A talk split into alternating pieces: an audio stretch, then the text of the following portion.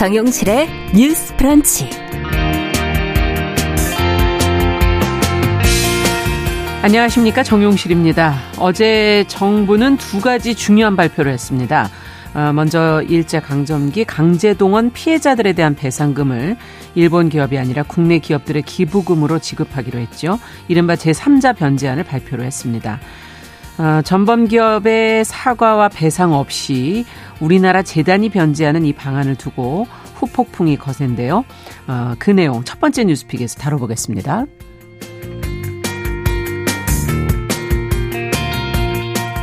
네, 또 어제 정부는 지금의 52시간 근로시간 체계를 대대적으로 손을 봤습니다. 바쁠 때는 최대 69시간까지 일을 할 수 있게 한 것인데요. 일이 많을 때 집중적으로 일을 하고 쉴 때는 쉴 수 있게 이 노동 시간을 유연하게 하자는 것입니다. 자, 과연 그것이 실효성이 있는 것인지 두 번째 뉴스픽에서 자세히 또 살펴보겠습니다. 3월 7일 화요일 정용실의 뉴스 브런치 문을 엽니다.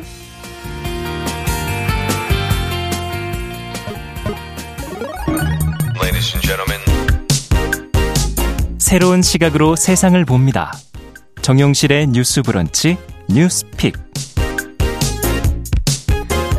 네, 정용실의 뉴스 브런치 청취자 여러분들의 의견 항상 귀담아 듣겠습니다. 짧은 문자 50원, 긴 문자 100원이 드는 샵 9730, 또 유튜브 콩앱으로 실시간으로 계속 의견 보내주시기 바랍니다.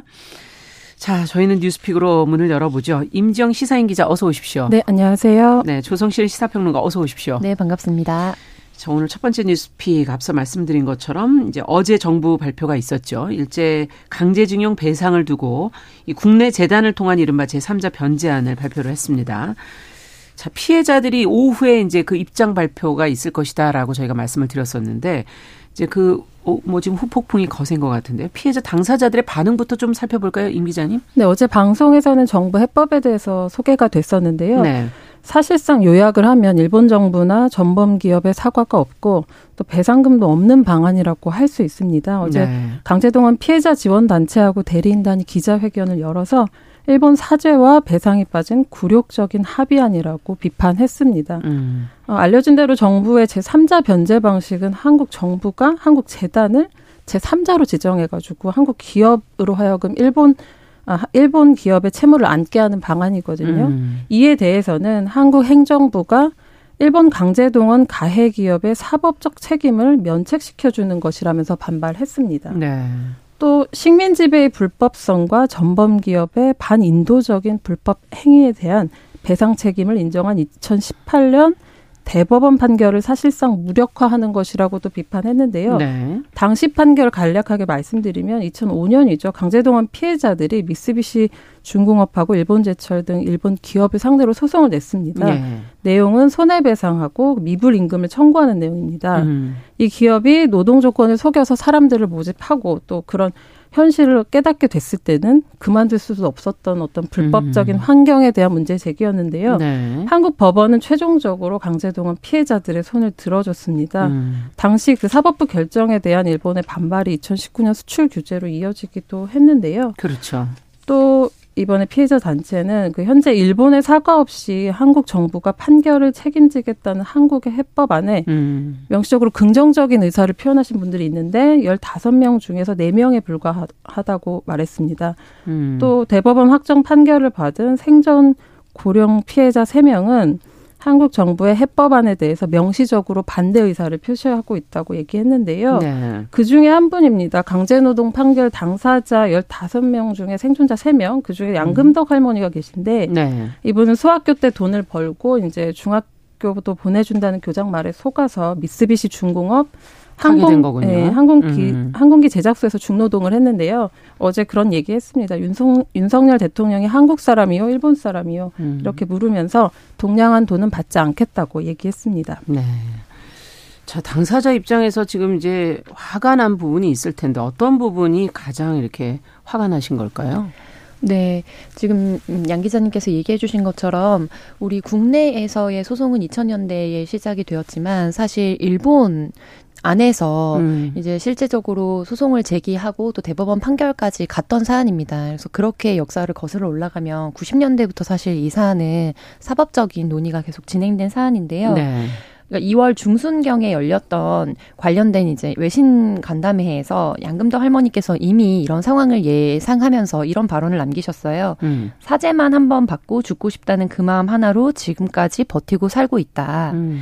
그런데 윤석열 정부에서 추진하는 방안들은 일본의 사제가 아니기 때문에 받아들일 수 없고 잘못한 사람이 따로 있는데 한국에 있는 여러분들에게 동양에서 돈을 받고 싶지는 않다라고 음. 말씀하셨습니다. 네. 그래서 이 모든 이야기가 한 방향을 가리키고 있죠.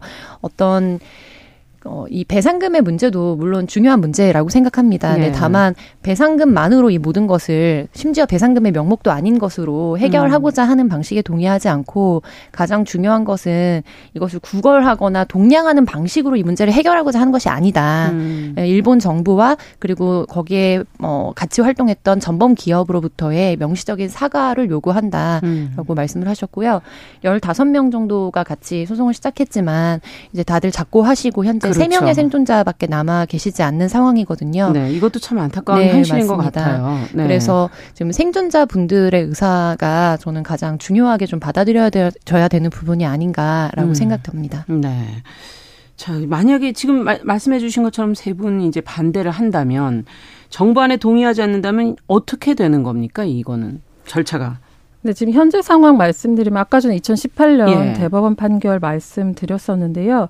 당시에 법원이 배상하라고 그 일본 기업에 배상하라고 판결을 했는데 그걸 거부한 기업이 법 기업에게 법원이 이제 상표권과 특허권을 현금화라고 결정을 했거든요. 네. 근데 일본 기업이 이번 이에 불복해서 재항고를 한 상황입니다. 지금 네, 네. 법원은 그때 당시에는 이에 대한 판단을 미뤘는데요. 아무래도 외교적 교섭을 염두에 둔 음. 결정이었던 것 같습니다. 네. 그래서 이번에 대리인단은 당시 대법원이 정부의 외교적 교섭을 이유로 판단을 미루어 왔다면 음. 이제 교섭이 종료됐고 채권자가 교섭 결과를 거부하고 있는 상황이잖아요. 음. 그래서 집행 절차를 통해서 채권 만족을 희망한다는 의견을 밝혀서 신속한 매각 결정 확정을 요구할 것이라고 설명했습니다. 네. 또 추가적으로 전범 기업의 국내 자산에 대한 집행 절차도 진행하겠다고 밝혔는데요. 예. 새로운 압류 및 추심 명령에 따른 추심금을 청구하는 소송도 또 준비하고 있다고 합니다. 네.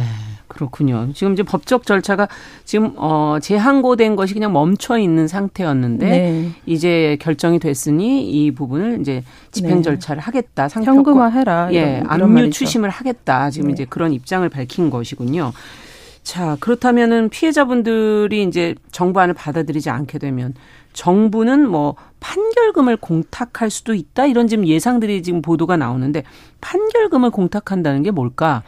네. 여기서부터 좀 얘기를 풀어갔으면 좋겠어요. 지금 대법원 판결을 통해서 결과적으로는 전범 기업들의 어떤 자산을 어떤 그렇죠. 형태의 자산이든 이제 피해자에게 배상을 하라는 거잖아요. 네. 쉽게 말하면 그런데 이것을 받지 않겠다. 만약에 재단을 통해서 온 비용이기 때문에 이것을 음. 받지 않겠다라고 수령 거부했을 때 네. 이것을 공탁하게 됐을 때는 법적으로 지급을 한 것처럼 이제 되는 그래서 이런 상황으로 정부는 문제를 해결할 것으로 예상이 되고 있고요. 음. 다만 이제 피해자나 피해자 법률 대리인 같은 경우에는 이미 두 가지의 방안으로 정부가 우회적인 전략을 취할 거라고 예고를 했었거든요. 음. 첫 번째는 이제 원고들의 합의를 얻어서 채권 포기 각서를 서명하고 음. 이제 명시적으로 다른 명목으로 비용을 지급하는 형식이고 네. 두 번째로는 지금 언론에서 주목받고 있는 것처럼 이제 체결 채권에 해당하는 금원을 이제 공탁을 하는 거죠. 예. 그래서 공적으로 사실은 어떤 어디에 맡겨 놓는 네, 그런 형태로서 원고들이 음. 진행하는 사건 에 대해서 채권이 이미 지급됐기 때문에 음. 소멸됐다라고 주장을 이제 하는 방안인데 네. 이런 것과 관련돼서는 사실 이제 공탁을 하게 되면 결과적으로 이게 변제 절차를 밟게 되는 것에 상응한다라고 음. 해석을 하는 법률인들도 있고 다만 이제 여기 관련해서 법률 대리인의 경우에는 거부 절차를 밟겠다라고 명시적으로 입장을 밝혔고요. 네. 여기에 어, 아주 강경하게 반대하고 계시는 원고들이 계시기 때문에 음. 그분들을 중심으로 해서 추가적인 소를 제기해서 계속적으로 이것에 관련해서 가능한 방안들을 모두 다 동원해서 이제 진행을 하겠다라는 음. 입장입니다. 그러니까 양쪽이 결국은 정부와 이 피해자 측하고 모두 지금 법적으로 계속 공방을 이어갈 가능성이 있다 이렇게 봐야 되는 네, 거겠네요. 그렇죠. 법리적으로 음, 이제 이것을 어떻게, 어떻게 해석할, 해석할 것인가의 논의를 가지고 그러면 또 다시 이어지는 대법원 판결이 아. 굉장히 귀추가 주목되겠습니다. 네. 지금 이 와중에 일본 정부는 어떤 반응을 내놨는가 이게 사실은 정작 중요한 거 아닐까 하는 생각도 좀 들고요. 네네. 한국이 이렇게 논란인데 반해서는 일본 정부는 좀 덤덤한 반응이고요. 예. 요약하면 6분짜리 회견으로 이제 얘기할 수 있을 것 같아요. 음. 어제 하야시 요시마사 일본 외무장관이 회견했는데요. 네. 그동안 일본은 1965년 그 한일 청구권 협정 당시에 5억 달러를 제공한 걸 두고서 음. 배상 문제 해결됐다는 입장이었거든요. 네. 이번 조치에 대해서는 한일 관계를 건전한 관계로 돌리기 위한 것으로 평가한다고 그렇게 밝혔습니다. 음. 그리고 또 역대 일본 내각의 역사 인식을 계승한다는 입장을 공식 발표하기도 했는데요. 이 그 역대 내각의 역사 인식이라고 하는 것은 네. 1998년 10월이죠. 그때 김대중 오부치 공동선언을 선언을 포함하는 예. 말이거든요. 네. 당시 김대중 대통령하고 오부치 게이조 일본 총리가 공동 선언을 발표했는데요.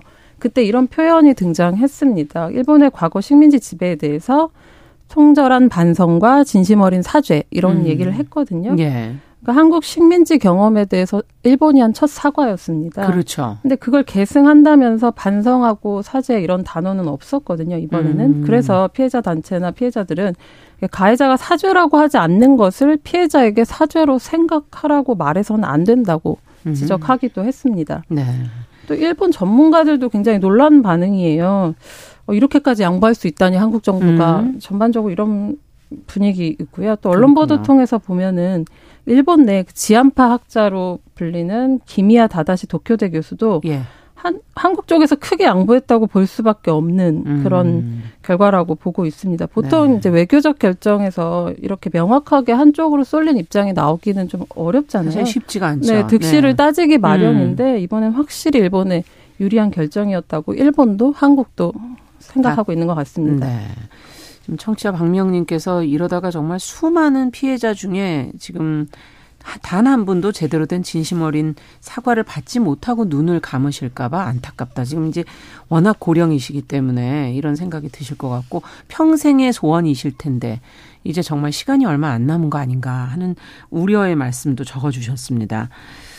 자, 지금 이 내용과 더불어서 미래 발전 명목의 공동 기금을 조성을 한다는 게 같이 보도가 나와서 이거는 또 뭘까 이제 여러 가지 지금 궁금한 부분이 있습니다.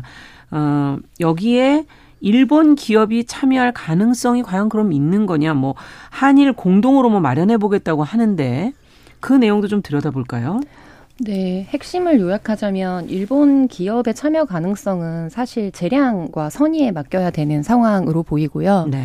그리고 무엇보다 어, 지난 이제 관련된 기존의 내각의 이제 기조를 잇는다라는 음. 것도 사실 이런 강제 동원과 직결해서 명시적으로 사과를 한 것이 아니기 때문에 받아들일 수 없고 그 의미를 정말 진정성을 받아들일 수 없다라고 강조를 했었는데 이번 사안과 관련해서도 이 이번에 강제징용과 관련된 소송과 그 후속 절차를 밟는 데 있어서 네. 미래기금 이야기는 사실 논점과는 전혀 다른 이야기거든요. 네. 물론 뭐 청년과 미래를 위해서 일정 부분 기금과 뭐 장학금 등을 조성하는 것이 그 자체로 의미는 있겠습니다만 음.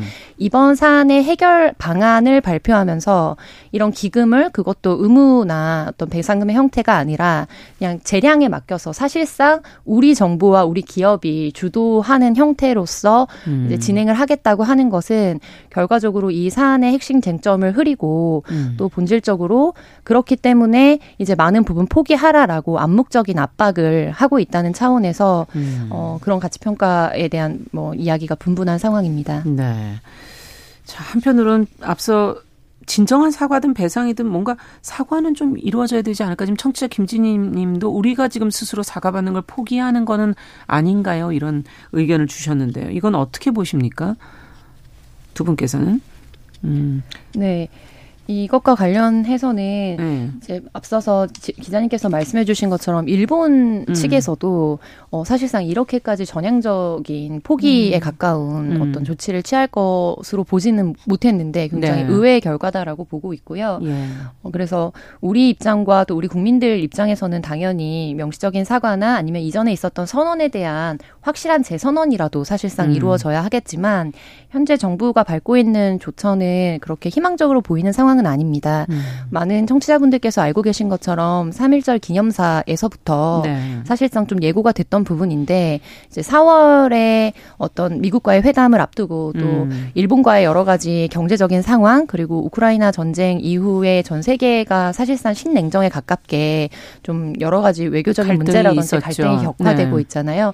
이런 상황에서 이번 정부가 확실하게 한미일 어떤 동맹 기조를 음. 어, 취하고 실효적 실용 적인 외교 노선을 통해서 정부의 성과와 좀 안보나 이런데 주안점을 음. 두겠다는 것을 확고히 하고 있는 만큼 많은 국민분들께서 기대하고 계시는 음. 사과 조치를 요구하는 것은 굉장히 어려워 보이는 상황입니다. 네. 그 지금 3.1절 기념식 얘기를 해주셨는데, 일본을 그때 이제 파트너로 언급도 네. 했었고, 그런 지 지금 한 닷새 정도 지나서 나온 어, 해법이다라는 생각에서도 연결고리가 있지 않을까 하는 네, 생각도 드는 그리고 건데요. 결정적으로 음. 이제 지난 역사에서 보았듯이 전 국제적인 정세에 이제 부응하지 못했을 때 음. 이제 위험에 처하게 될 것이다라는 발언 기조의 발언을 했잖아요. 네. 그런 것이 현재의 상황과 맞물려서 우리 지금 현재 대한민국이 어떤 외교적 기조를 가져야 할 것인가에 대한 철학 음. 이런 윤석열 정부의 철학과 기조가 사실은 좀 어떤 분들께는 굉장히 충격적으로 받아들였던 음. 이제 기념사였지만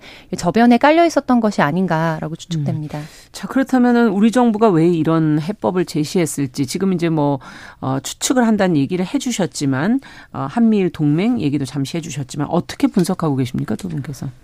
윤석열 대통령은 이제 후보 시절에도 대선 후보 시절에도 경직된 한일 관계를 언급하면서 전 정부 비판을 많이 했거든요. 네. 그리고 당선이 되면 한일 관계 개선에 힘쓰겠다고 강조를 했고요. 예. 올해 초에도 이제 일본 기업에 대한 현금화 문제만 해결되면 양국 정상 상호 방문을 다시 할 수 있다 뭐 이런 얘기를 하기도 했는데요. 네. 그 한일 관계 개선의 시작이 강제동원 배상 판결이다 이런 얘기를 여러 차례 했습니다. 음. 말씀하셨다시피 미국을 의식한 조치로 가장 먼저 보이고요. 미국은 음. 지금 중국, 러시아, 북한에 맞서서 또 한미일 협력을 중요하게 보고 있는데요. 네. 이를 위해서 이제 한일 관계 개선이 필수적이고 그래서 이번 조치도 굉장히 환영하고 미국이 환영하고 있습니다. 네.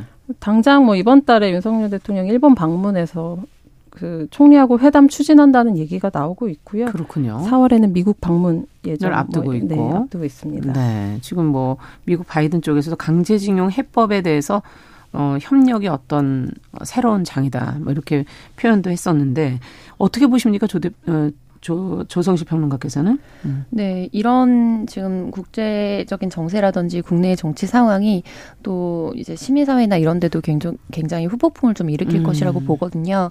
많은 언론이나 또 인터넷에서 많은 분들이 이야기하고 계신 것처럼 네. 결과적으로 한일 관계 문제나 역사적 청산의 문제는 또 우리의 여야를 중심으로 해서 가장 핵심적으로 극과 극으로 갈리게 되는 그렇죠. 사안이거든요. 네. 네, 그래서 이런 부분에 있어서 어떤 다른 부분의 정치적인 어떤 이야기들까지도 원래 지금 경색 국면이었지만 계속해서 음. 서로를 이제 원색적으로 좀 비난하면서 이제 국회나 또 그리고 시민사회나 이렇게까지 음. 파장이 좀 예상되는 상황이어서 그런 부분에 대해서 좀 우려스럽게 보고 있습니다. 네. 얼마나 갈까요? 얼마나 계속될까요? 이런 게? 근데 이게 싸움이 길었었잖아요. 네. 예. 그런 면에서 이번 어, 결정이 굉장히 허탈한 측면이 있는데요. 이게 강제동원 피해자들이 여럿이고 생각이 조금씩 다르긴 하지만 음. 공통적으로 최소한의 요구가 사과였거든요. 음. 뭐 배상도 배상이지만 사과가 가장 중요했는데 어쨌든 그 사과도 없고 게다가 그 돈을 지불하는 배상금을 지불하는 주체에 일본 기업이 들어있지도 않고 그러니까 결국엔 책임자에게 아무것도 받아내지 못한 결과잖아요. 네. 근데 2015년에 위안부 합의도 굉장히 비판받았었는데 그때 그래도 일본 정부가 책임을 인정했었거든요. 아. 그때보다도 후퇴한 그 결정입니다. 네. 그래서 이제 시민사회가 분노하고 있는데요. 그래 그뭐 한일 역사 정의 평화행동 단체 뭐 610여 음. 개 시민 단체가 소속된 곳인데요. 정부 해법 강행을 규탄하고 일본 사죄 배상을 촉구하는 촛불 집회 같은 것들은 이어 나간다는 입장이고 아까 말씀드렸다시피 이제 소송 관련된 것 것들은 피해자 지원 단체에서 계속 이어갈 네, 것이다. 이어갈 겁니다. 그리고 사실 국민들 입장에서도 좀 봐야 되는 게요. 네. 역사 청산과 관련된 부분이잖아요. 그렇죠. 근데 피해자들에 대한 해법은 국민들도 좀 납득할 수 있, 는 수준이어야 한다고 생각하는데요. 네. 결과적으로 가해자가 전혀 관여하지 않은 방법이라는 게 음. 사실상 좀 갸웃한 현실입니다. 네. 지금 유튜브에서 수정님께서 피해자 우선으로 문제가 좀 해결되는 게 타당하지 않을까요? 라는 의견을 또 주셨습니다. 자, 오늘 첫 번째 강제징용 배상 제3자 변제 문제 저희가 첫 번째 뉴스로 다뤄봤고 두 번째로 좀 가보겠습니다. 자, 어제 정부가 근로시간 제도 개편안을 또 중요한 내용이 좀 발표가 됐습니다. 어, 지금 주 52시간제인데 최대 바쁠 경우 어 69시간까지 일을 할 수가 있다. 그러면 지금과 어떤 게 어떻게 달라진다는 얘기인지 어 먼저 내용부터 좀 정리를 해주세요, 임 기자님. 네, 지금 52시간제 채택해서 하고 있는데요. 그러니까 이번 결정은 52시간제 유연화. 라고 볼 수 있습니다. 현재는 네. 주당 기본 40시간에 최대 12시간 연장 근로가 가능하도록 되어 있는데요. 그렇죠. 이 그래서 주, 52시간이죠. 네네네. 이 주 단위의 연장 근로 시간을 노사 합의를 거치면 월이나 분기 또 연 단위로 통합해서 운영할 수 있게 되는 겁니다. 이렇게 되면 음. 어떤 주는 52시간보다 많이 일하고 또 어떤 주는 52시간보다 적게 일할 수 있게 되는 건데요. 네. 정부 설명에 따르면 이제 일이 많을 때는 집중적으로 일하고 그렇지 않을 때는 충분히 쉬자 이런 얘기인 겁니다. 네. 이 방안에 따르면 한 주에 최대 69시간까지 일하는 게 가능해진다는 건데요. 네. 이 장시간 노동이잖아요. 이 52시간에 비해서. 그렇죠. 네, 이거에 대한 대비로 근로일과 근로일 사이 그러니까 퇴근 이후 다시 출근할 때까지 예. 11시간 연속 휴식이 의무이고요. 주 최대 근로시간 상한 등을 설정해서 건강권을 보호하겠다고 설명하고 있습니다. 네. 자, 내용을 조금 더 자세하게 들여다봐야 될 텐데, 어, 혹시 지금 이제 일이 몰릴 때 몰리고 쉴 때 쉬자, 쉬자. 물론 어 11시간 연속 휴식을 어 보장하겠다라는 얘기를 해 주셨지만 혹시나 과로로 문제가 생기지 않을까 하는 것 이에 대한 것을 조금 더 들여다봐야 되지 않을까요, 조, 조 대표님 어떻게 보세요? 네, 과로와 산, 산재 이런 거 관련해서는 음. 사실 좀 정부의 입장과 또 시민사회 혹은 전문가들의 입장이 좀 대치되고 있는 상황입니다. 아. 우선 정부의 입장부터 설명을 드리자면 예. 정부는 이것과 관련해서 건강 관리를 위한 삼중 보호 장치를 마련하겠다라고 발표를 음. 했고요. 그세 번, 세 가지는 선택 근로제, 탄력 근로제, 그리고 근로시간 저축 계좌제에 해당합니다. 네. 선택 근로제는 현재 어, 보통의 근로자들은 뭐 한 달 정도까지 그리고 연구직의 경우에는 3개월까지 출퇴근 시간 같은 것을 좀 유연하게 조정할 음. 수 있도록 한 것인데 이 기간을 어, 기본 3개월 그리고 연구직의 경우에는 6개월로 네. 확대를 하겠다라고 밝혔고요. 그리고 탄력 근로제는 지금 논란이 되고 있는 가장 핵심적인 부분이라고 볼 수 있겠습니다. 예. 주 52시간제에 해당했던 것을 주 단위로 끊어서 52시간 이상 근로를 했을 때 이것과 관련해서 제재 조치를 가했던 그렇죠. 것인데 이 이제는 이제 노사 합의에 의해서 뭐 분기든 반기든 연이든 아, 기준을 아. 정하고 그 내에서는 재량껏 사용할 수 있도록 하겠다라는 것이고요. 예. 마지막으로 이 부분과 관련된 또 온라인에서 여러 뭐 논란이 있었는데요. 근로시간 저축 계좌제라는 것을 이제 도입하겠다라고 예, 했습니다. 이건 뭔 말입니까? 네, 이제 기본적으로 현재 근로를 이제 과도하게 했을 경우에 이제 수당을 지급하도록 하고 네. 있거든요. 근데 이것을 이제 도입하고 있는 실질적인 회사가 많지 않고 확대가 되게 적게 되어 음. 있기 때문에 이것과 관련해서 원한다면 수당 대신 추가로 적립을 할 수 있도록 하고 예를 들어 1시간을 초과 근무를 하게 되면 네. 1.5시간에 해당하는 휴가를 준으로써 휴가가 이제 저축하듯이 총량이 있을 거 아닙니까? 그렇죠. 그러면 이렇게 압축적으로 일하고 또 일정 부분 이번에 온라인 헤드라인에 많이 올라왔던 게 제주도 한 달 살이 가능해진다 이런 음. 헤드라인들이 많이 올라왔는데 그걸 한꺼번에 몰아서 장기 휴가를 갈 수 있도록 하는 것을 도입하겠다라는 방침을 정했습니다. 네. 근데 이와 관련해서는 많은 시민분들과 또 여러 전문가들 그리고 시민단체 음. 그리고 노조에서 좀 강력하게 반대하거나 현실적이지 않다. 현재도 아. 있는데 쓰고 있지 못한 휴가를 어떻게 이렇게까지 장기로 쓸 수 있겠느냐 노동 현장에 대한 대한 이해가 부족한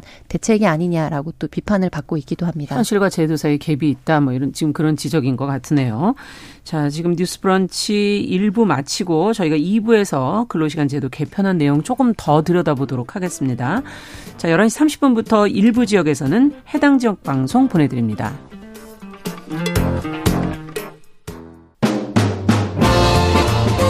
여러분은 지금 KBS 1라디오 정용실의 뉴스 브런치와 함께하고 계십니다. 네, 두 번째 뉴스로 저희가 근로시간 제도 개편한 내용 지금 살펴보고 있습니다. 앞서 선택 근로, 탄력 근로, 또, 어, 이 근로했던 그 휴식 시간들을 모아서 계좌제 형태로, 어, 나중에 한 번에 또 쓸 수 있게 하겠다. 뭐 이런 제도가 이제 주 세 가지 내용이 있다라는 얘기를 해 주셨는데, 보도 내용을 보다 보니까는 최대 69시간 또 64시간 뭐 이렇게 막 여러 개로 돼 있더라고요. 어떤 내용입니까? 이게 무슨 차이가 있는 건가요? 좀 쉽게 설명드리면 이제 네. 11시간의 연속 휴식을 의무적으로 부여를 하면 네. 그게 69시간 최대 69시간이 됩니다. 어. 한 주에. 근데 휴식이 없고 이게 11시간 휴식이 없고 주 64시간을 상한으로 두는 방안도 가능한 겁니다. 아, 그럼 이게 둘 중에 선택할 수 있다 이 얘기인가요? 네, 그렇죠. 아. 그러니까 만약 예순 아홉 시간을 예로 들면은요. 네. 어, 근무일하고 근무일 사이 아까 말씀드린 연속 휴식 의무가 열한 시간인데 음. 4시간을 일하면 또 30분 휴게 시간이 있거든요. 그렇죠. 그런 요건들을 제하면 만약에 주 6일을 일한다고 치면 일 최대 11.5시간이 되거든요. 네. 그러니까 9시에 일 시작하면 저녁 8시 반에 끝나는 건데요. 근데 이게 6일 근무로 이제 계산을 했을 때 그런 거고 음. 사실상 7일 일한다고 할 수도 있거든요. 아. 그렇게 되면 80.5시간이 되는 거예요. 그래서 69시간이 최대라고 하지만 사실상 약간 어폐가 있지 않나 싶기도 하고요. 예. 무엇보다 문제인 건 이 64시간인데요. 64시간은 그 중간 휴게 시간이 보장이 안 되어 있기 때문에 음. 그러니까 일주일에 64시간만 맞추면 됩니다. 그러니까 음. 24시간씩 이틀 연속 일을 하고 네. 나머지 닷새 동안에 16시간 나머지 16시간을 나눠서 일해도 괜찮은 거거든요. 어.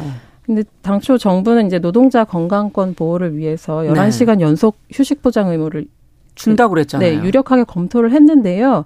경영계 입장 받아들여서 노사 선택 사항으로 돌렸습니다. 어떤 사업장은 뭐 특정 주에 갑자기 야근이 많아질 수도 있잖아요. 뭐 아. 그래서 그런 부분을 고려해서 선택권을 확대했다는 게 그 설명입니다. 네, 지금 청취자분들께서 의견을 지금 막 올려주고 계시는데 박상우님께서는 연차 내는 것도 지금 눈치 보여 있는 연차도 못 쓴다. 장기 휴가 떠나면 남은 사람이 그 일을 해야 한다. 지금 그래서 장시간 일할 것이 자명해 보인다. 더 힘들게. 지금 그렇게 의견을 주셨고 0527번님께서는 어 30명 이하의 중소기업 현장직으로 오래 근무를 해오셨는데 연차 이틀 붙여 쓰는 거 꿈도 못 꾼다. 지금 네. 굉장히 분노하신 것 같아요. 청취자 백정민님께서는 연차가 있어도 동료한테 미안해서 지금 쓰지를 음. 못하는데 한 달 살이라니요. 네, 노동 현실 모르는 사람들끼리 모여서 내놓은 아닌가요? 지금 어, 현실에서는 지금 일단 휴가를 쓸 수 있어도 쓸 수가 없다. 동료한테 미안해서 이런 얘기들을 지금 주로 많이 하고 계신데 지금 이 52시간제 개편 이유부터 먼저 좀 살펴볼까요? 어떤 이유에서 어, 개편을 하게 된 걸까요? 네, 공식적인 이제 입장은 기업하고 근로자의 근로시간 선택권을 그동안 주 52시간제가 제약해 왔다는 건데요. 음. 또뭐 날로 다양화되고 고도화되는 노사 수요를 담아내지 못한다는 설명입니다. 네. 주 52시간제 틀에 갇혀서 일이 많을 때는 집중적으로 일을 하고 또 일 적을 때 충분히 쉬는데 한계가 있었다는 거고요. 또 일주일 최대 52시간 근무만 허용되기 때문에 실제로는 더 일을 해놓고서 임금을 더 받지 못하는 경우에 대해서도 언급했습니다. 소위 그 포괄 임금이라고 하죠. 네. 연장이나 뭐 야간 근로 등에 대한 수당을 급여에 포함시켜서 일괄 지급하는 형태인데요. 이 약정 방식을 음. 남용해서 장시간 근로와 공짜 야근을 야기했다. 뭐 네. 이런 얘기들입니다. 네. 자, 지금 앞서도 있을 수 없다 한 달 살이 네, 청취자분들 얘기하셨는데 어떻게 보세요? 네, 이 부분과 관련해서 정말 네. 중요한 부분을 지적해 주셨다고 생각이 들고요. 우리가 저임과 관련된 대책을 이야기할 때 음. 뭐 출산휴가 관련된 급여 상한액을 높이기도 하고 네. 했지만 결과적으로 가장 중요한 것은 노동 시간의 문제와 음. 대체 인력이 채워지지 않았을 그렇죠. 때 남자든 여자든 절대로 휴가를 갈 수 없다. 네. 아니면 그만둬야 된다라는 게 핵심이었거든요. 음. 근데 이번에는 지금 그런 부분에 대해서 구조적인 문제는 빠져 있고 음. 어, 현재 우리가 뭐 예를 들면 4시간 반차를 쓰게 됐을 때 4시간을 음. 근무하면 30분 휴게 시간을 주도록 하고 있습니다. 음. 그러니까 4시간 30분 사무실에 머물러야 되는 그런 불편을 없애겠다라는 음. 등의 어떻게 보면은 좀 부수적인 문제에 해당하는 거에 대한 것을 명시적으로 내세우면서 대책을 내세웠거든요. 음. 그래서 대체 인력이 없는 상황에서 지금 이런 시간으로 장기로 휴가를 묶어서 간다는 거는 정말 어불성설에 가깝다라고 음. 생각이 들고 가장 중요한 핵심은 또 두 가지가 저는 지적을 하고 싶은데요. 두 가지를 음. 첫 번째로는 근로시간 기록 의무화가 전 사업장에 도입되어 있지 않습니다. 이거는 19대 국회니까 거의 뭐 10여 년 10여 년 전이죠. 네. 민주당에서 당론으로 채택하고 이른바 칼퇴근법으로 이제 음. 세 가지 법안을 묶어서 언제부터 언제까지 근무를 하는지도 명확하게 명시되어 있지 않기 때문에 현장에서는 초과 근무를 했다라고 이야기할 수가 없다. 네. 그래서 이 부분에 대해서 명확한 어 이제 계측부터 하자. 네라는 이야기를 했었고 음. 그런데 이런 핵심 과제는 지금 연구 과제로 산정이 되어 있는 상황이고요. 아, 네. 두 번째로는 아무리 이렇게 한다고 해도 주 11시간 연속해서 일 11시간에 이제 그 휴게 시간을 확보하는 것 이것도 관리 감독을 하지 않으면서 음. 결과적으로 지금 정부가 지적하고 있는 여러 가지 현장에서의 병폐는 관리 감독 문제로 일정 부분 해결이 될 수 있었던 부분이거든요. 네. 근데 그것은 선결 과제로 해결하지 않고 이제 그 추가적인 어떤 노동 현장의 유연성을 강화하겠다라고만 음. 이야기한다면 이건 절대로 해결될 수 없는 과제다라는 비판이 네. 잇따르고 있습니다. 구조적인 문제를 들여다봐야 되고 기록 의무화 같은 기본적인 것이 돼야 되고 관리 감독 그럼 똑바로 하고 있느냐까지도 지금 어, 언급이 돼야 된다라는 얘기해 주셨는데 임 기자님께서도 마지막으로 어떤 대안이 좀 더 필요하다 필요하다고 보십니까? 네, 아까 말씀드린 것처럼 이제 철야 근무 같은 것들도 음. 문제가 되지 않는 건데요. 주 52시간제 도입 당시를 좀 생각해 보면 그때도 굉장히 반발이 많이 있었습니다. 근데 음. OECD 최고 수준 노동 시간이잖아요, 우리가. 그렇죠. 네, 그때 당시에도 건강권을 회복하고 워라벨 말하자면 일과 삶의 균형을 이루기 음. 위해서 52시간이 건강하게 일할 음. 수 있는 최소 기준이라고 설득을 했던 거거든요. 네. 여전히 OECD 회원국 가운데 이제 네 번째로 멕시코, 코스타리카, 칠레 다음으로 저희가 노동 시간이 많은데요. 음. 뭐 스타트업이나 업계나 뭐 게임 업계 같은 단시간에 이제 개발 업무를 해야 되는 음. 곳은 지금 반기고 있는 실정 사실이지만 사실 이쪽 업계에서 과로 사망 이슈나 이런 것들이 많이 있었던 것도 사실이거든요. 그렇죠. 근데 이제 음. 자리가 잡혀가고 있는데 또 다시 이제 혼란이 오니까. 일 것으로 만약에 법안이 통과된다면 음. 개정안이 통과된다면 그렇게 예상이 되는 부분이 좀 우려스럽습니다. 네. 지금 법은 아직 조금 어 예측하기는 어렵죠. 법 통과에 네, 대해서는 어 저희가 또 추후에 나, 나 후에 이 관련된 부분이 변화되는 게 있으면 또 살펴보도록 하겠습니다. 월요 뉴스픽 임지영 어, 시사인 기자 그리고 조성실 시사평론가 두 분과 함께했습니다. 말씀 잘 들었습니다. 감사합니다. 감사합니다. 감사합니다. 정용실의 뉴스 브런치는 여러분과 함께합니다. 짧은 문자 50원, 긴 문자 100원이들은 9730. 무료인 콩 어플과 일라디오 유튜브를 통해 참여해주세요.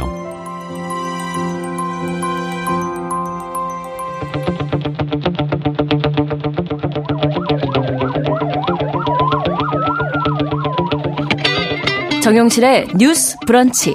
서혜진의 범죄 연구소. 우리 사회에서 벌어지는 범죄를 통해서 세상의 이면을 살펴보는 시간입니다. 더 나은 사회로 가기 위한 연구가 있는 시간이죠. 서혜진의 범죄연구소 서혜진 변호사 어서 오십시오. 네, 안녕하세요. 자, 오늘은 어떤 범죄를 좀 살펴볼까요? 오늘은 레깅스 판결입니다. 레깅스 옷 아니에요? 네, 맞아요. 근데 판결의 이름이 레깅스네요. 네, 레깅스 판결이라고 별칭이 이제 붙은 아, 사건이에요.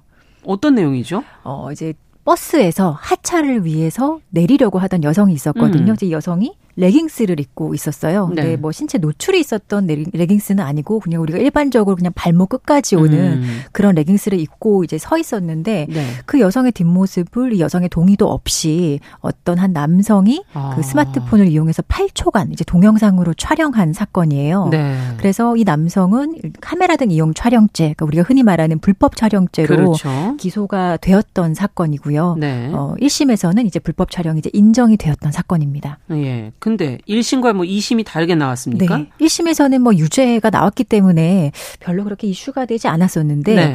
이제 항소심 2심에서 이 사건이 이제 갑자기 무죄가 선고되게 됩니다. 아니 근데 같은 판결을 놓고서는 지금 같은 그러니까요. 법 조문을 보면서 판결을 내, 리시는걸 텐데 어떻게 유죄와 무죄 이렇게 다르게 날 수가 있는 거죠? 네, 그 다른 이유를 이제 설명드리기 전에 이 불법 촬영죄의 그 조문이 어떻게 구성되어 아. 있는지 한번 볼 필요가 있는데요. 어떻게 되어 있습니까? 카메라 등 이용 촬영죄는 이제 성폭력 처벌 등에 관한 특례법 14조에 규정이 되어 있는데요. 규정을 살펴보면 뭐 카메라나 그 밖에 뭐 이에 이와 유사한 기계 장치를 이용해서 성적 욕망 또는 성적 수치심을 유발할 수 있는 사람의 신체를 이제 피해자의 의사에 반해서 촬영했을 때 처벌되는 범죄예요. 음. 그래서 뭐 아무렇게나 무조건 동의 없이 찍었다 그래서 다 불법 촬영죄가 되는 아. 게 아니라 성적 수치심을 유발할 수 있는 촬영물인지 그것을 이제 판단해서 어 유무죄가 판단이 되게 되는데요. 네. 이 항소심에서는 불법 촬영죄가 인정되지 않았던 사유가 일단 이게 동의 없는 촬영인 거는 뭐 맞잖아요. 이런 여지 없어요. 네. 네. 여성이 동의하지 않았기 때문에. 근데 이 항소심에서는 이 레깅스의 어떤 기능을 조금 더 주목을 했습니다. 어 레깅스 레깅스는 일상적으로 우리가 많이 입는 옷 아니냐라는 음. 거에 주목을 해요. 뭐 스키니진을 입는 것처럼 조금 신체가 어, 노출 어, 그 실루엣 같은 게 보이긴 하지만 하지만 그래도 어 이건 일상적으로 입는 옷이고 어 신체가 뭐 매우 노출되거나 그런 것은 아니 아니다라는 점을 좀 주목을 했고요. 그리고 가장 이제 중요한 점이 있는데 어 이게 과연 성적 수치심을 느낄 만한 촬영 행위인가에 대해서 1심과 완전히 이제 다르게 판단을 했던 겁니다. 음. 그 중에 이제 피해자가 조사 과정에서 진술했던 것, 그게 좀 중요한데요. 네. 어, 보통 이 조문에 성적 수치심을 유발할 수 있는 촬영이기 때문에 실제 이런 사건에 있어서 수사 과정에서 경찰이나 이제 검찰에서 질문을 해요. 아. 어, 그 피해자한테, 어, 그래서 그 성적 수치심을 느끼셨나요? 라는 질문을 많이 하거든요. 어. 근데 이런 질문에 이 피해 여성은 어, 아니요. 그냥 기분이 들었어요라고 답을 합니다. 네. 그래서 이 항소심 재판부는 어 여기에 되게 집중을 합니다. 피해자가 수치심 느끼지 않았다고 아니라고 대답을 예. 했다고 그냥 기분이 들었다고 하지 않느냐. 네. 이거는 어 피해자가 성적 수치심을 느낄 정도의 그런 상황은 아니었던 걸로 보인다라고 해서 이제 결국에는 어 불법 촬영죄 어떤 구성 요건 자체에 해당하지 않는다라고 아. 봐서 무죄가 선고되게 됐던 겁니다. 수치심이 뭘까 갑자기 네. 여러 가지 생각이 돼. 용어 네. 자체를 조금 더 이해해야 되지 않을까? 그렇죠. 우리가 수치심이라고 일상적으로 사용하는 것은 음. 그냥 뭐 부끄럽고 창피한 그런 정도로 얘기를 많이 하죠. 네. 근데 법률에서도 사실 크게 다르지 않습니다. 뭐 성적 그렇습니까? 수치심이라고 해서 네. 이것을 어떻게 해석해야 한다라는 그런 기준이나 뭐 판결이 있었던 거는 사실 아니었거든요. 이거는 그냥 상식에 준해서 그렇죠. 예. 일반적인 사람들이 생각하는 거에 준해서 네. 네. 해석을 하는 거군요. 예, 사회 통념상 뭐 어. 뭐 성적 수심에 해당 유발하는 행위인지 아닌지 뭐 이런 거 판단하고 특히 불법 음. 촬영죄 같은 경우는 그 촬영물을 가지고 성적 수심을 느낄 만한 촬영인지 이제 사후적으로 판단을 하는데요. 음. 예를 들어 뭐 촬영자가 이걸 왜 찍었는지 의도를 고려하기도 하고 네. 그리고 얼마만큼 어떤 신체 특정 부위가 클로즈업 됐는지 음. 또는 그 사진에서 노출된 신체 부위가 뭐 차지하는 비중이라든지 이런 것들을 종합적으로 이제 판단을 해서 예, 결국에 그 사후적으로 판단하는 그런 어그 요건입니다. 그래서 음. 사실상 법률 용어라고도 보기는 조금 어려운 면이 있습니다. 이 그렇군요. 근데 이제 1심은 유죄, 2심은 무죄. 이제 그 같은 어, 성폭력 처벌 등에 관한 특별법 안에서 14조 1항을 어떻게 해석했느냐의 차이에 의해서 유무죄 갈렸는데 네. 그럼 당연히 올라갔을 거 아닙니까? 대법원으로. 예. 거기서는 이제 어떻게 예, 판결이 나왔나요? 뭐 3년 만에 이제 대법원 판결이 나왔는데요. 아, 대법원 오래 걸렸네요. 예, 너무 오래 걸리죠. 예. 대법원은 유죄를 인정하는 취지로 다시 이제 사건을 그 원심 법원으로 돌려보내고 최종적으로는 이 피고인에 대해서 이 불법 촬영죄가 인정이 되게 돼서 벌금형 선고를 받게 됩니다. 음. 근데 대법원의 이제 이 판단이 조금 많은 그 저기 주목을 받았어요. 네. 어, 어떻게 보면 성적 수치심에 대한 어떤 판단 기준을 사실상 대법원이 처음 제시했다라고 있다고 평가되기도 아. 하고요. 그리고 이런 사건에 있어서 음, 어떻게 판단해야 될지 하급심 판결들이 많이 이제 갈리는 경우가 많았는데 그러니까요. 대법원이 조금 정리를 해준 면이 없지 않아 있습니다. 2000, 어떻게 정리됐을까가 예, 궁금한데요. 이게 2020년 12월 24일 날 선고된 판결인데요. 네. 일단 가장 의미 있는 것이 이 피해자가 어떤 성적 자유를 침해당했을 때 어, 느끼는 성적 수치심에 대해서 대법원은 이렇게 해석하라라는 기준을 제시하는데요. 음.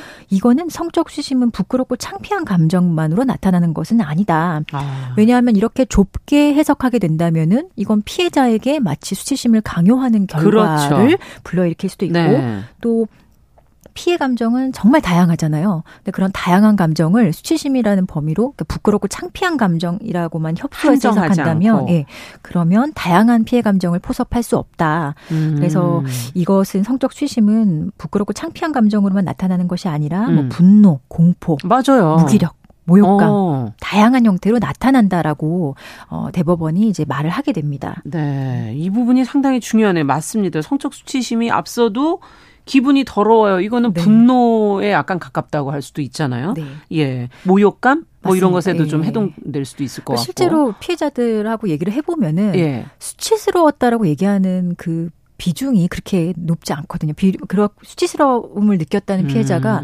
점점 이제 젊은 세대로 갈수록 많이 사라지고 그렇죠. 있어요. 사실 뭐 어떤 분들은 짜증 나는 분도 있을 거고요. 맞아요. 어떤 분들은 한 대 때리고 싶은 음. 어 막 분노를 느끼셨을 분도 계시고 또 맞아요. 어떤 분들은 너무 무섭고 도망가고 싶기도 음. 했을 것이고 공포일 수도 그렇죠. 있고. 100명의 피해자가 있다면 100개의 감정이 있는 것이기 때문에 음. 우리가 한 가지의 감정으로 이렇게 국한해서 해석하는 것은 사실 상당히 좀 잘못된 방식인 거죠. 그러니까 네. 그런 면에서 대해서는 이 대법원이 피해 감정을 다양하게 포섭한다. 하겠다라는 취지의 그 판단은 사실 매우 의미 있는 판단이었다고 생각을 합니다. 네. 아, 그렇죠. 감정이라는 것을 표현하는 방식, 그리고 느끼는 것이 조금씩 다 차이가 있을 수 있기 네. 때문에 그것을 다 어, 다양한 형태로 나타날 수 있다라는 걸 인정해 줬다는 거군요. 네. 그러니까 성적 수치심이라는 이 감정 자체를 사회 통념에 맞춰서 좁게 해석하던 것에서 조금은 넓게 해석한 것이다. 이렇게 네, 볼 수도 있는 겁니까? 네. 성적 음. 수치심의 범위를 조금 더 이제 확장해서 해석했다라고 평가할 수 있는데요. 음.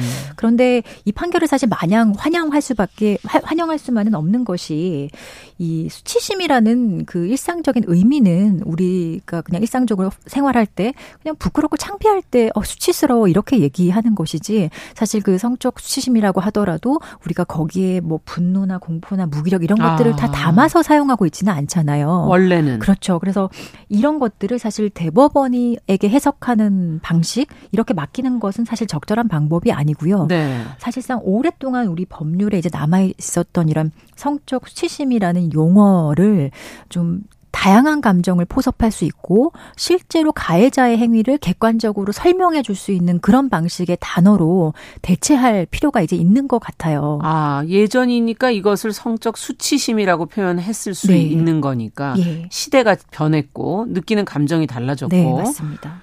그럼 뭘로 해야 될까요? 하는 생각도 일단 들고 여기에 네. 대해서도 네. 예전부터 논의가 많았습니다. 음. 수치심을 성적 수치심 요건을 폐기하자는 의견은 사실 과거부터 많이 이어져 왔었는데요. 아. 이 판결 대법원 판결이 나온 후에는 조금 더 이제 논쟁이 더 적극적으로 그렇겠네요. 이루어졌었어요.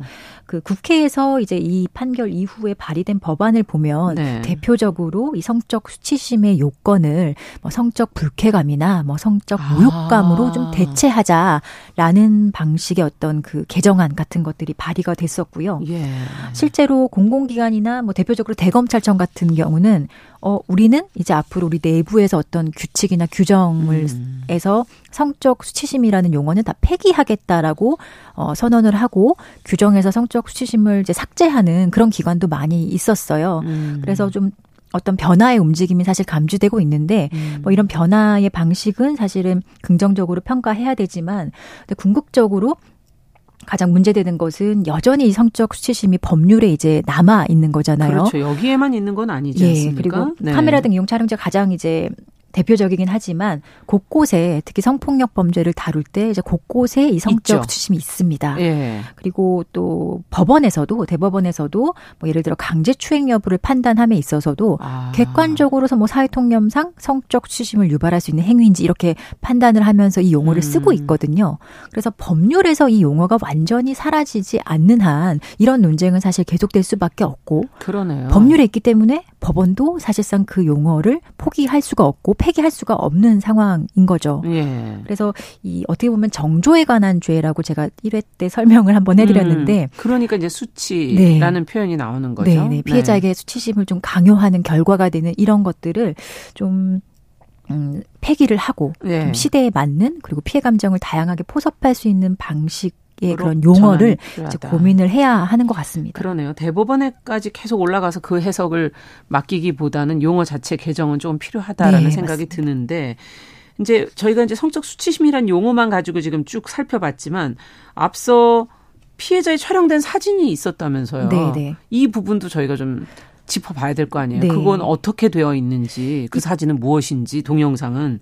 네. 이 판결에서 사실 음. 그좀 이례적이긴 한데요. 그 당시에도 문제가 됐었는데, 어, 이 무죄 판결을 하면서 판결문에 그 피해자가 이제 촬영된 그 불법 촬영된 그 사진들이 많이 그 첨부가 됐었어요. 판결문에. 판결에? 네. 판결문에. 네. 근데 사실 어. 조금 당시 사실 저희가 판결문을 볼 때도 이렇게 뭐 사진이 첨부되는 경우가 그렇게 흔하지 않거든요. 별로 없는데요. 네. 네. 그래서 이게 사실 어 이게 말이 되는 상황인가? 피해자 입장에서는 불법 아. 촬영을 당한 그 상황에서 어 어떤 국가의 공권력의 발동을 촉구했는데 결국에 공식적으로 이 판결문에 자신의 피해 사진 이제 그대로 남겨지게 된 거잖아요. 그러네요. 그리고 판결문이라는 곳은 사실 뭐, 뭐 열람 제한이 되기도 하지만 어 공개가 원칙이기 때문에 그렇죠. 외부에서도 사실 볼 수 있는 상황이잖아요. 그것을 통해서 또 사회에 주는 함의가 또 있지 네. 않습니까? 그래서 이게 물론 형사 재판은 피고인이 받는 재판이긴 합니다. 피해자가 받는 재판은 아니지만 예. 사실 이 재판부나 이런 판결문의 피해자의 그 피해 사진을 첨부했다는 것은 음. 이 사건에서 가장 중요한 사람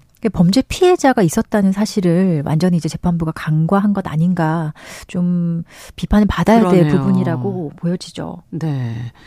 자, 그렇다면 대법원 판결의 의미를 좀 정리를 해볼까요, 그래도?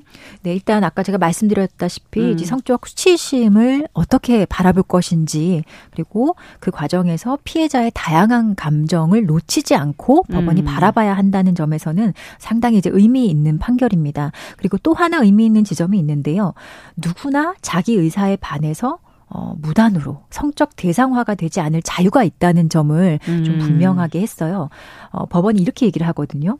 피해자가 자신의 개성을 표현하거나 편의를 위해서 공개된 장소에서 뭐 나의 의사에 따라서 드러낸 어떤 음. 신체 부분이라고 하더라도 이런 것을 본인의 뜻에 반해서 함부로 촬영당했다면 이건 성적 수치심이 될 가능성이 있다. 이렇게 판단을 한 거예요. 네. 그러면 뭐 어떤 상황에서라도 음, 나의 동의 없는 그 성적 그렇죠. 대상화 되지 않아야 한다는 점에 대해서는 분명히 했고 음. 또 가장 중요한 점이 이제 피해 감정을 다양하게 바라봐야 한다라는 네. 것 이거를 좀 명확하게 했다는 점에 있어서는 어, 의미 있는 의미 판결이라고 것이다. 평가할 수 있습니다. 네. 그러니까 자기 의사에 반해서 누군가가 나를 성적 대상화 하지 않을 하지 못하게 할 자유가 있다. 그리고 또 피해 감정을 성적 수치심으로 너무 한정해서 어 정의하지 않고 그것을 다양하게 좀 바라봤다라는 얘기를 해 주셨어요. 지난주에 저희가 범죄연구소에서 다뤘던 비동의 간음죄도 어찌 본다면 좀 연결선상에 있는 것 같긴 네. 해요. 그 이제 비동의 간음죄의 가장의 문제점이 그 음. 그 기존에 우리가 강간이나 성폭력을 처벌하는 그 판단 기준이 폭행과 협박이 있어야지만 성폭력이 그렇죠. 되는 것이고 상대방의 동의는 별로 중요하게 생각하지 않는다. 음. 그게 이제 법률이 성폭력 범죄를 바라보는 방식이었잖아요. 네. 네. 그리고 과거에 이제 형법이 제정되었을 때부터 거의 90년대 음. 중반까지 성폭력 범죄를 왜 처벌하는가라고 묻는다면 뭐, 묻는다면 법률의 대답은 아 이건 뭐 피해자의 뭐 성적 자기결정권이나 뭐 신체 안전 이런 건 네. 상관없이 피해자의 정조를 침해했기 때문에 처벌하는 범죄로 이제 바라봤던 거죠. 음. 그리고 이런 정조에 관한 죄가 이제 연결되는 지점이 피해자가 수치스러워야 하는 건 정조를 그렇죠. 잃은 책임이 있는 피해자가 음. 느껴야 하는 감정을 성적 수치심이라는 범위로 매우 이제 좁게 해석을 했고 피해자가 수치심을 느껴야만 성립하는 음. 범죄로 우리가 다루었던 거거든요. 그래서 이런 것들은 결국에는 다양한 피해자의 어떤 피해 감정을 포섭하고 있지 못해요. 맞아요. 그리고 음. 실제로 어, 어, 저희 도 실무에서 일을 하다 보면 피해자들은 수치심을 느끼지 않았는데도 그냥 사건의 편의를 위해서 어, 수치심 느낀 거 맞아요라고 음. 거짓말을 하게 되는 경우도 아, 있습니다. 예. 근데 이게 과연 올바른 방식인가라고 묻는다면 법의 변화가 예. 필요한 부분이겠죠. 네. 그래서 음. 이런 성범죄는 사실 더 이상 수치스러운 범죄가 아니고요. 그리고 음. 피해자가 반드시 느껴야 할 감정이 수치심이 아니기 때문에 이제는 이런 것에 대해서도 우리가 조금 더 어, 변화가 필요하고 좀더 네. 생각해 봐야 할 시점이 아닌가 싶습니다. 끝으로 이게 어, 뭐 노출된 상태가 아니더라도 누군가가 촬영 동의 없이 촬영하면 이것도 범죄가 됩니까? 어 모든 것이 다 범죄가 되는 것은 아닙니다. 동의 없는 아, 촬영이라 그래서 제가 모든 게 다 되는 건 네, 아니에요. 제가 좀 지나가다 아무나 찍는다 그래서 음. 그게 다 불법 촬영죄가 되는 것은 아니고요. 음. 어, 결국에는 그 촬영물을 가지고 판단을 합니다. 아, 촬영물의 어, 네. 내용에 네, 여전히 대법원이 이렇게 판결을 했더라도 어. 법률은 개정되지 않고 그대로 남아있기 때문에 이 촬영물이 과연 성적 욕망 또는 수치심을 불러일으키는 촬영물인지 사후적으로 판단을 하거든요. 예. 네, 그런 과정을 거쳐야지 이게 범죄가 되느냐 안 되느냐에 대한 최종적인 판단이 나오는 것이기 때문에 어, 모든 상황에서 그냥 동의 없는 촬영이라고 다 음. 범죄가 되는 것은 여전히 아닙니다. 그렇군요. 어쨌든 촬영하시는 분들 요즘에 너무 많기 때문에 네. 좀 주의도 필요한 거 아니에요? 네. 그리고 어린 친구들 같은 경우도 또 너무 일찍 이른 나이에 음. 스마트폰이 이제 익숙해지다 보니까 그렇죠. 사실 이런 부분에 있어서는 상대방의 의사나 동의가 매우 중요하다는 그런 교육도 좀 음. 매우 좀 필요하지 않을까 싶습니다. 네. 자, 오늘 서혜진 변호사와 함께 범죄연구소 저희가 어 특히 어, 레깅스 판결에 대해서 저희가 살펴봤고요. 이 안에서 카메라 이용 촬영죄에 대한 내용도 어, 짚어봤습니다. 끝으로 하실 말씀이 더 있을까요? 네, 뭐 음. 끝으로 특별히 할 말, 음. 말씀은 없고요. 네, 이 불법 촬영이나 이런 것들에 대해서 음. 피해자들의 어떤 피해 감정이 음. 저는 좀 다양하게 있을 수 있다라는 점을 우리가 좀 놓치지 않고 그러네요. 바라봐야 하지 않을까라는 생각이 듭니다. 네. 법적인 용어 개선도 조금 필요할 것 같고요. 자, 정용실의 뉴스 브런치 서혜진 변호사와 함께한 서혜진의 범죄연구소 여기서 인사드리도록 하겠습니다. 오늘 말씀 잘 들었습니다. 네, 감사합니다. 감사합니다. 자, 정용실의 뉴스 브런치 이제 화요일 순서 마칠 시간인데요. 아, 내일이 3월 8일 세계 여성의 날입니다. 그래서 여성의 날을 맞아서 KBS 일라디오에서는 3일 동안 특별기획 3부작을 준비를 했습니다. 115주년 여성의 날 여전히 빵과 장미를 외치다라는 제목으로 준비를 했는데요. 어, 저는 8일 수요일부터 10일 금요일까지 오전 11시 5분에 특별기획 3부작으로 알찬 내용으로 준비를 했습니다. 여러분들 계속 또 찾아뵙겠습니다. 기대해 주셔도 좋을 것 같습니다. 자, 정용실의 뉴스 브런치 화요일 순서는 여기서 인사드리죠. 아나운서 정용실이었습니다. 감사합니다.